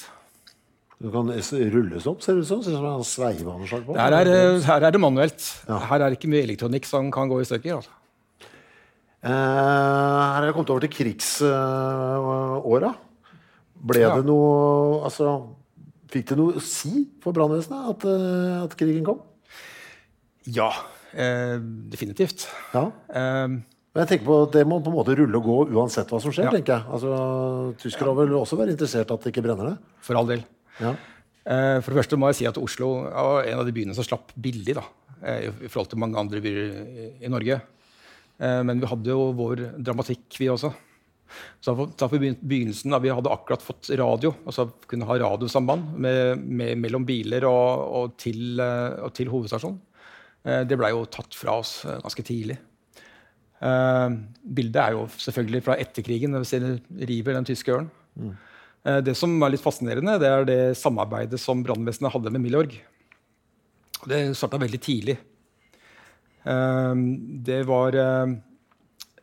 var sånn at man kunne få beskjed om at det skal smelle I natt, og det kommer 2 smell, sånn at man ikke sendte inn folk etter 1 smell, da. Kan også være samarbeid om sabotasjeaksjoner. At brandvesenet kunne være delaktig med å si at placerer bomba der, så vil det ha større effekt. Hvordan skal du sinke jobben til brandvesenet? Jo, du kan ødelegge den kommen og ødelegge den kommen. Samtidig så fikk brandvesenet fikk ikke lov til å sabotere på skadested, for det var så gjennomsiktig. Det var så lett å avsløre. Og det som verste fall kunne skje da, var at brandsjefen kunne bli erstattet. For var det noen man jobbet for, så var det å hindre at nazistene kom opp I ledelsen I brandvesenet. Som man gjorde jo alt. Det var en diplomatisk balansegang som vår brandsjef den gang, Erling Hagen, gjorde altså. Et kunststykke. Så det klarte å holde nazistene unna, ja. Som en av de få kommunale bedriftene I byen. Det ble gjort masse tiltak for å slippe det. Så det var bra. Den største hendelsen vi hadde, det var jo på Filipstad. Der mistet vi 5 mann. Det 1943, brann I en ammunisjonslager. 800 tonn med ammunisjon. 200 granater som bare ble kastet rundt omkring I byen. Og noen av dem eksploderte når de traff. Det var uendelig mange skadesteder. Spredt over stort sett vestkanten. 800 mål var flata ut. En båt som heter Selma, DS Selma, lå med 60 tonn sprengstoff I lasta og brant. Der kom den brannbåten, sjødamsprøyta inn. De jobbet med den båten I 2 timer, lå de ved siden av den båten og slokka. Og den båten lå igjen ved siden av Arnested, der hvor ammunisjonslagret lå da. Da tenker man de 2 timene var nok litt spesielle. For det klarte det altså, og slukte det før det gikk I lufta? Ja. Hele overbygget var I full fyr. Så spennende. Men en av de mange skadestedene var I Munkedamsveien. Der jobbet de. Det var jo flere gårder som var I full fyr. Så kom en av de 200 granatene da, som ble kastet utover byen, som også havnet der. Og splintene tok da livet av 5 stykker. 2 underbrandmester og 3 brandkonstabler. Noen døde på stedet, og andre ble døde på Rikshospitalet.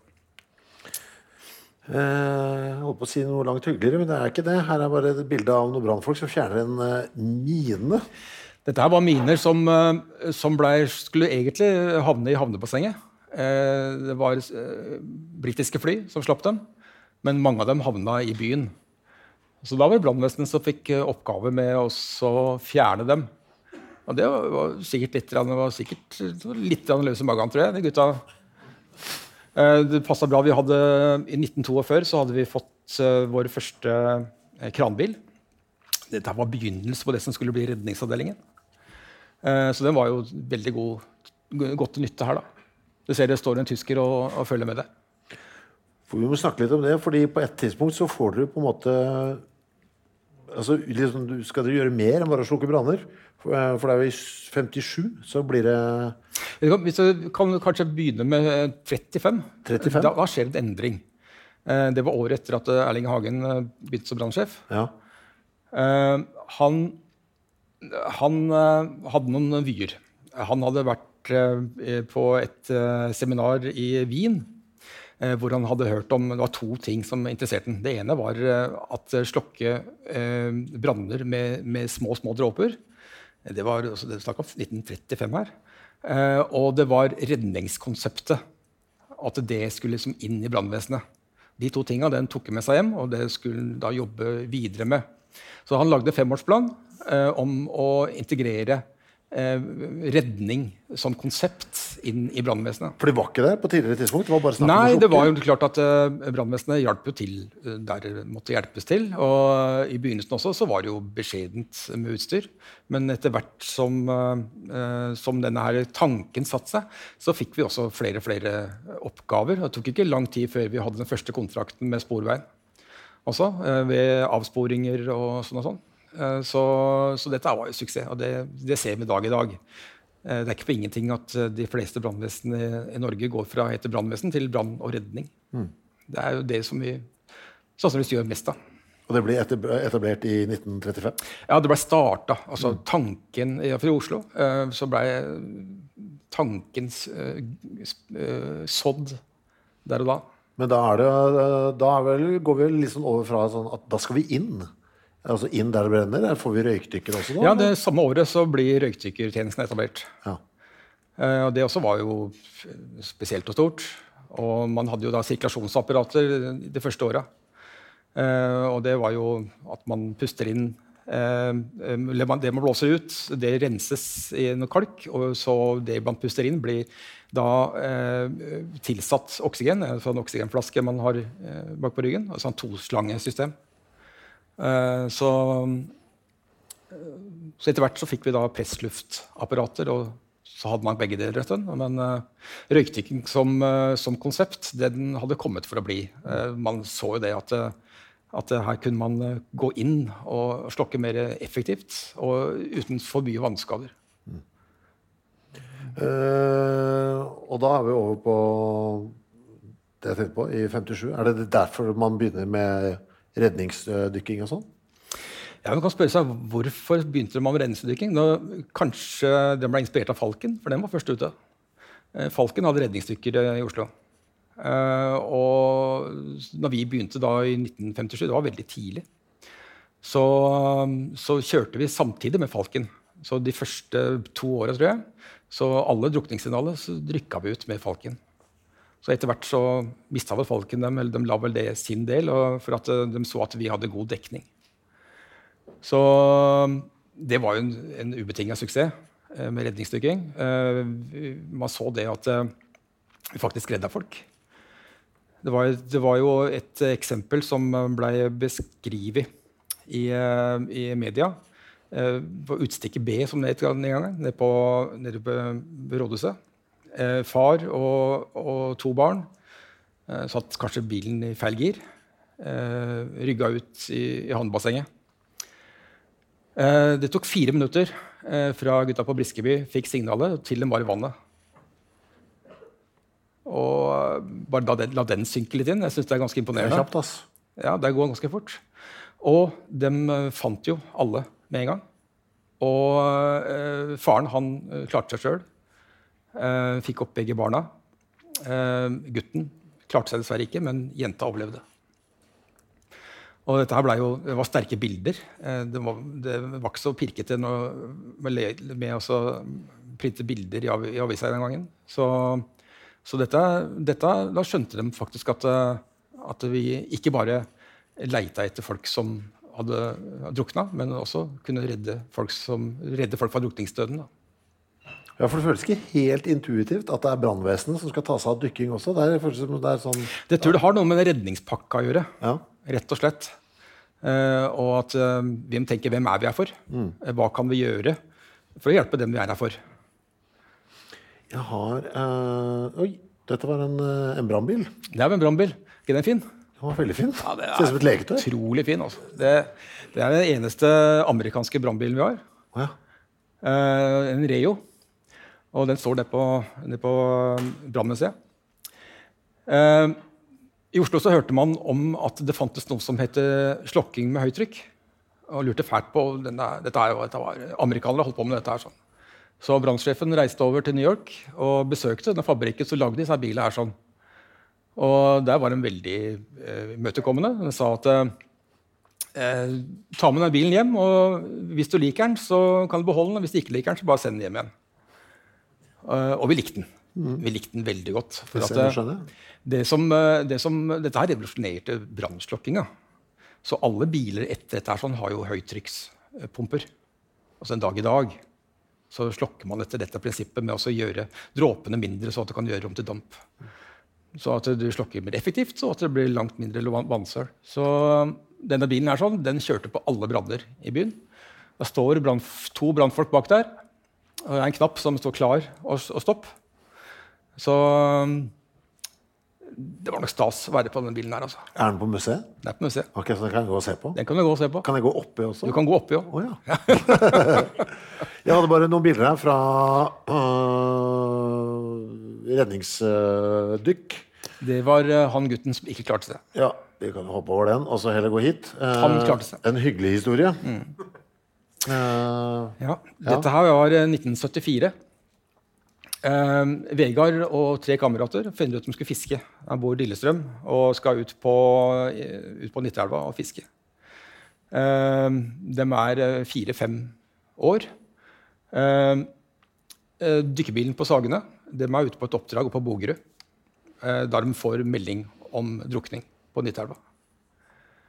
Full fart ned, og da det ut, og så ta dykkerutstyret, eller dykkerdrakta, ut av bilen, og så det sånn neck-enti på den type drakt du ser der, sånn at man holder ut her, og så det hopp oppi, og så kler det på seg resten i bilen på vei fram. Det vinter, og de kjører hardt. På vei fram så får de med skrens, og klinker til en lastebil i lasteplanet.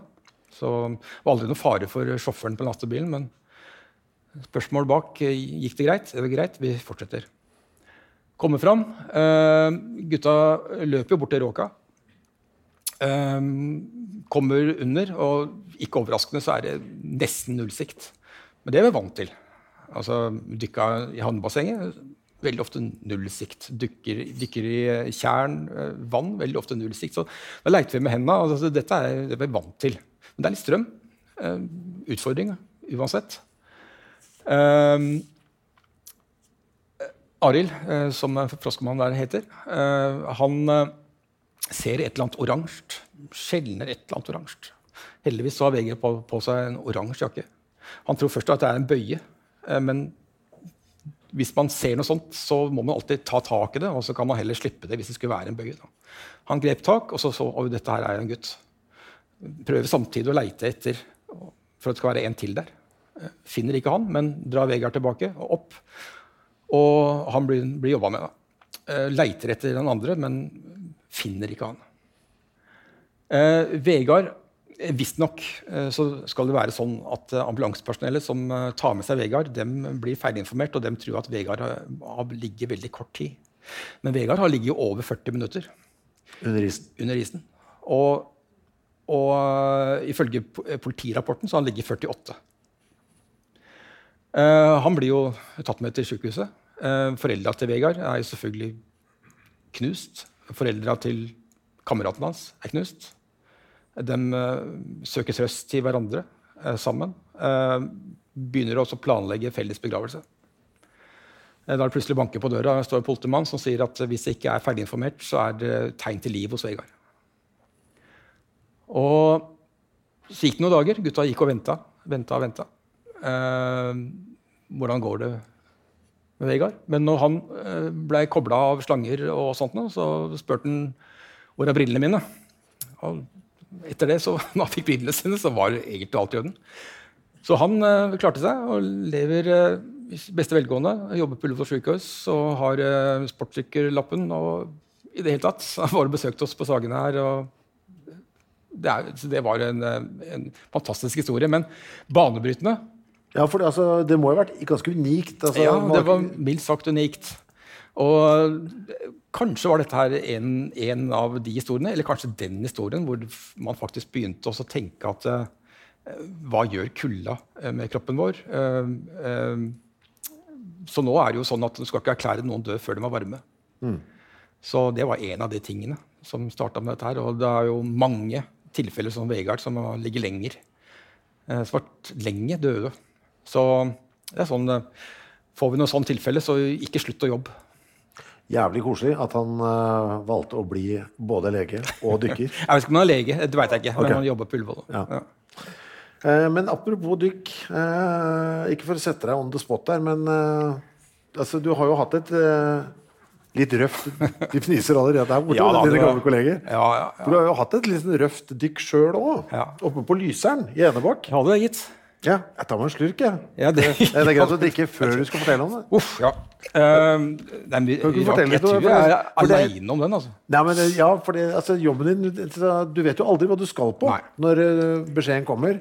Nå det noen greier. Det var sommeren, og det var... Vi får beskjed om at det sokning. Lyseren. Og greit nok i seg selv. Lyseren sikkert greit å sokne der. Men det var ikke Lyseren, det var en utedass. Ja. Ja. Der var det en som har blitt finnet I utedassen. Han ble dratt opp, og så sier han at kameraten min ligger der også. Det rus involvert? Det var... når vi kom fram der, så fikk jeg litt sånn... det manglet bare banjoen, altså. Ja. Altså, dette var midt ute I skauen. Ja. Og det lå noen grøftefyll her og der. Dette var siste dag av en uke med festival. Okay. De hadde hatt det kjempegøy. Mm.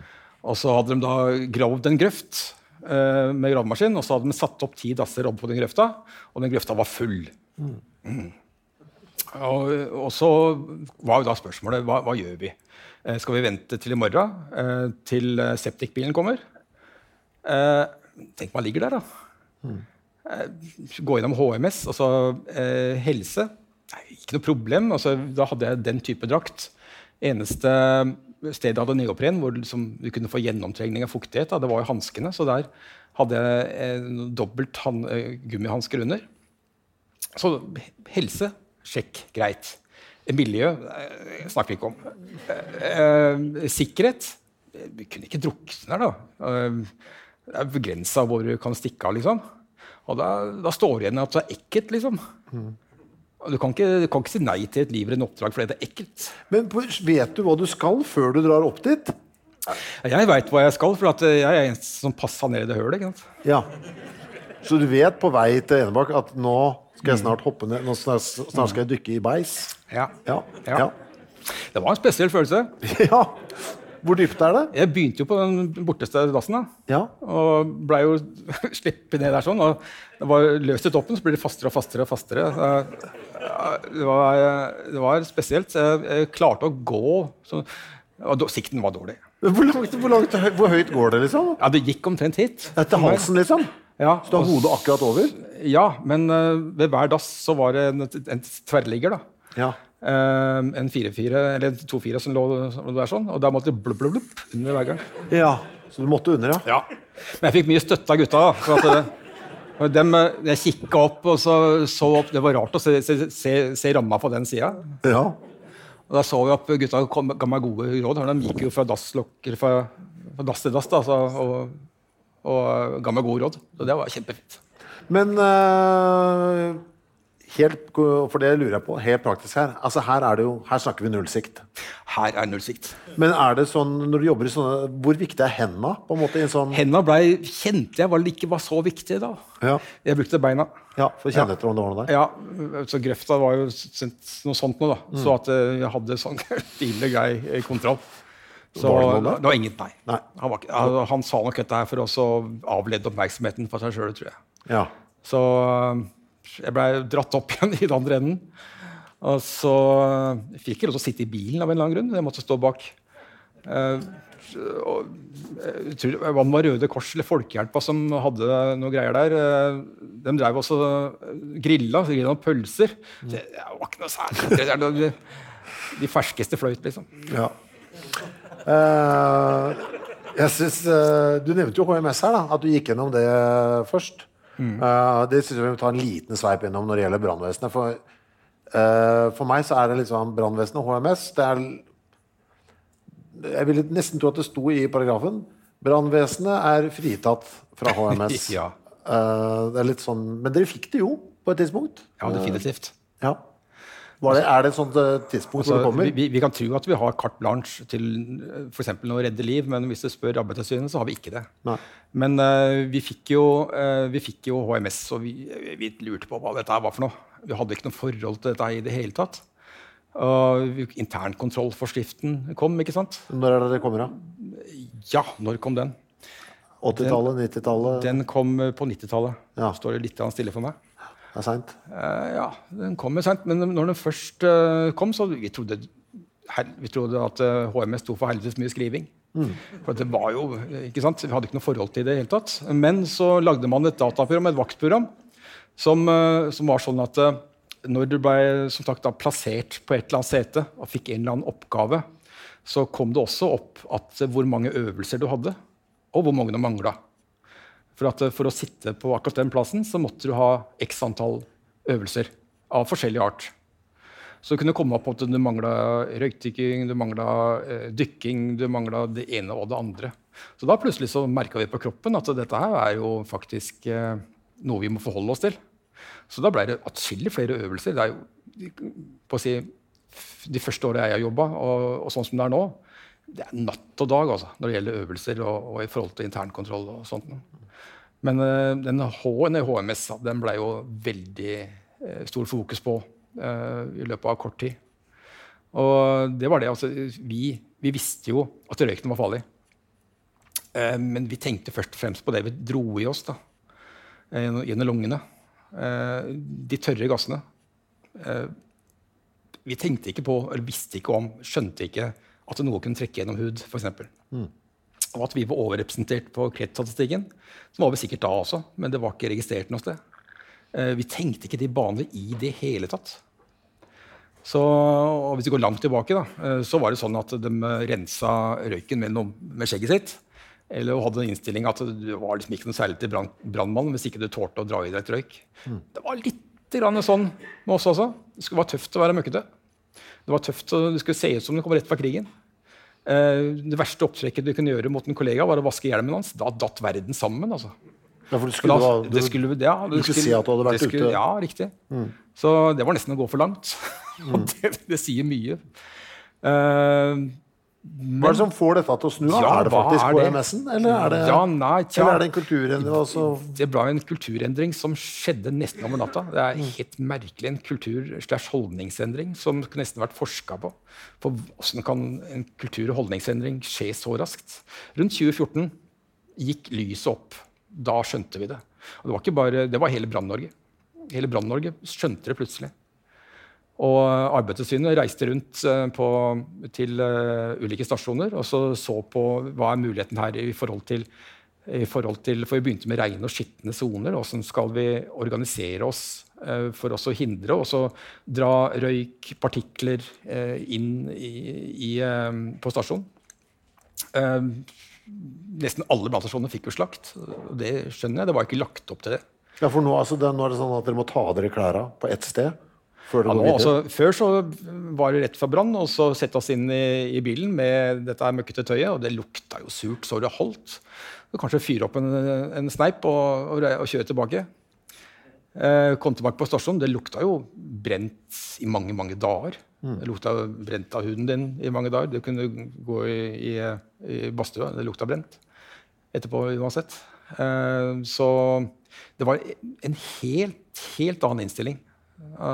Så det har vært noe av det viktigste vi har oppdaget i den senere tid. Men når du sier rene og skittende zoner, sånn som du opererer nå, det sånn at når du kommer fram, så skal liksom tingene skal ikke krysse hjem, ja. Ja, du skal ikke krysse denne grensen. Nei, helt riktig. Så enkelt som det egentlig. Ja. Så det egentlig veldig enkelt, men sinnrikt system, at du går inn på den siden, så kan ting vaskes, slanger, utstyr, klær, deg selv, så går du gjennom en sluse, og så kommer du ut på andre siden, og så alt på den siden skal være rent, for å si det veldig, veldig enkelt. Så når du skal bygge nye stasjoner nå, så det noe av det første se på når du skal planlegge en stasjon, så det å se hvordan skal vi lage og legge til rette for rene og skittende zoner. Så det stor fokus på den biten. Må dere vaske alt selv, eller det eget personell? Vi vasker selv. Dere må det? Ja. Unødvendig, synes jeg. Ja, ikke sant? Ja, men det vet jeg på ordentlig. Vi må også ta for oss en annen litt sånn overgang, 1998. Da får dere de første kvinnelige brandkonstablene i Oslo. Ja. Var det sånn at det ikke var lov før, eller var det bare... Det var lov. Det var lov i 83. Ja. I 83, det året jeg begynte, så sa de at nå det åpent for jenter å søke brandvesenet. Veldig få, nesten ingen som søkte det i mange år. Så det klart, det kan ikke stikkes under en stol at noen var skeptiske til jenter i brandvesenet. Så begynte Linn og Line da i 98, og dem med sin væremåte forandret egentlig innstillingen til de aller fleste. Det viste seg at de begynte der av samme grunn som oss. De sparte seg ikke. De tålte en fleip. De var veldig positive for miljøet. Nei, det var veldig positivt, så det har fungert veldig bra. Hva tror du det grunnen til at det tok så mange år? Er det noe... Ja, nei, det tror jeg faktisk du må spørre jentene om, altså. Ja. På hvilken måte synes du det forandret liksom, livet på stasjonen?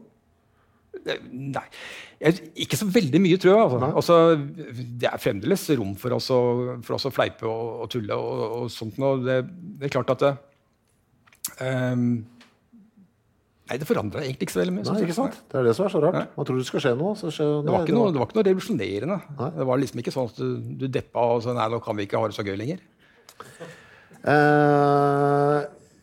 det så mye jeg lurer på, vet du. Ja. Her, jeg ser jo at tida flør, så da må jeg passe på å rekke dette. Jeg for gammel til å bli brandmann? Ja. Det? Ja? Hvorfor sa du det så fort? Nei, det ingenting. Du kommer liksom ut og vet du hvor gammel jeg Nei, før så var det sånn at 26 år, det limiten. Men det var årsaken til det var at altså måtte du pensjonere deg på 26? Nei, for all del du skulle ikke være egentlig 26 men nå det ikke lov til å sette noen grense så det ingen som hindrer deg å søke jobb I brannvesenet okay. Det ingenting som sier at du for gammel til å søke jobb I brannvesenet så det også har forandret seg totalt Det høres ut som det ligger et lite menn her og lurer hvis du Ja, det passer altså, jeg kjente det at når jeg var 40 rundt der sånn så kjente jeg det at for å være I den spissenden da være røykdykker, redningsdykker så begynner du sliter mer og mer etter hvert så eldre du blir da og det en stor fordel å være ung når du skal ha I hvert fall de spisse jobba Hva det som løpet for å bli brandkonstabel. Hvor det begynner? Ja, det begynner med at du må se litt hva du egentlig, eller kan jeg søke egentlig? Vi krever at du har gjort ferdig og bestått videregående utdannelse. Du skal ha jobbet I minst 2 år, 100%, og du skal ha førerkort klasse B, du skal være kjent I byen, sånn som jeg du skal kunne svømme, du skal ha evnen til å samarbeide og kommunisere, og sist men ikke minst, du skal ha gode holdninger. De 3 siste punktene var kanskje etter min mening grunnleggende. Og så må du levere inn en god søknad. Og så, hvis du heldig da, så blir du tatt ut til de første prøvene, og de første prøvene av veldig, veldig mange. Og det løpetur rundt Sognsvann, og da skal du løpe 2,3 kilometer på under 15 minutter. Ha det bra! Det var det. Og etter det så det da den fysiske testene fortsetter. Det en tredemølletest. Skal du ha på deg kledd som røykdykker, med flaskepakke på. Du slipper hjelmen, og du slipper tunge støvler, du kan gå I joggesko. Du har cirka 23 kilo ekstra på deg. Så og selve testen den går på 8 minutter, og de siste 6 minuttene så går du på 7 graders helling, og en hastighet av 6,2 kilometer I timen. Og så det men jeg sier overbevist nå, dette ikke noe for meg say no more så armbøyninger, pull-ups og så videre arbeidsrelatert fysiske tester det test om og klaustrofobi-test det høydetest det skrive norsk test svømme minst 400 meter under vann 12 meter hente en dokke diverse sånne tester av det det kunne ikke passe meg dårligere altså det høyde, klaustrofobi svømme under vann altså kondis, dette det ganske mye også krevende mange av de testene men det viktig også å få med seg her at det er ikke nødvendigvis den som gjør det best på de fysiske testene som vi helst vil ha.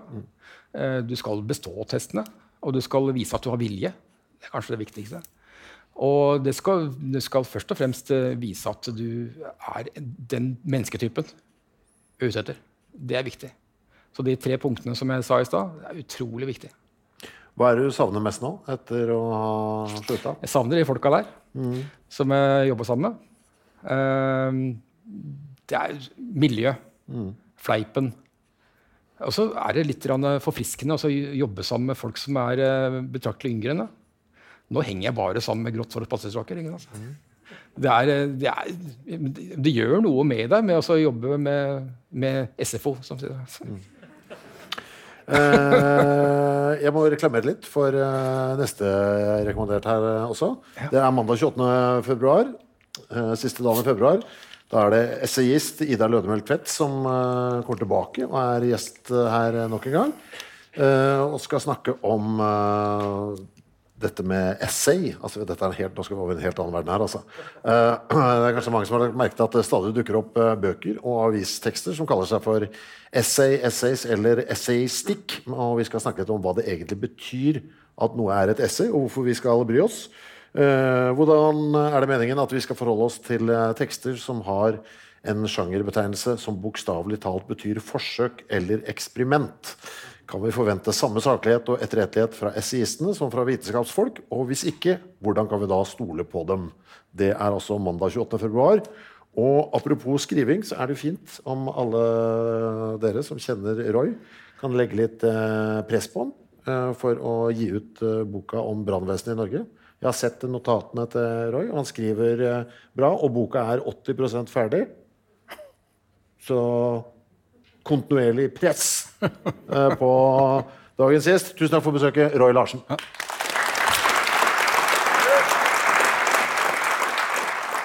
Produsert av Klinge.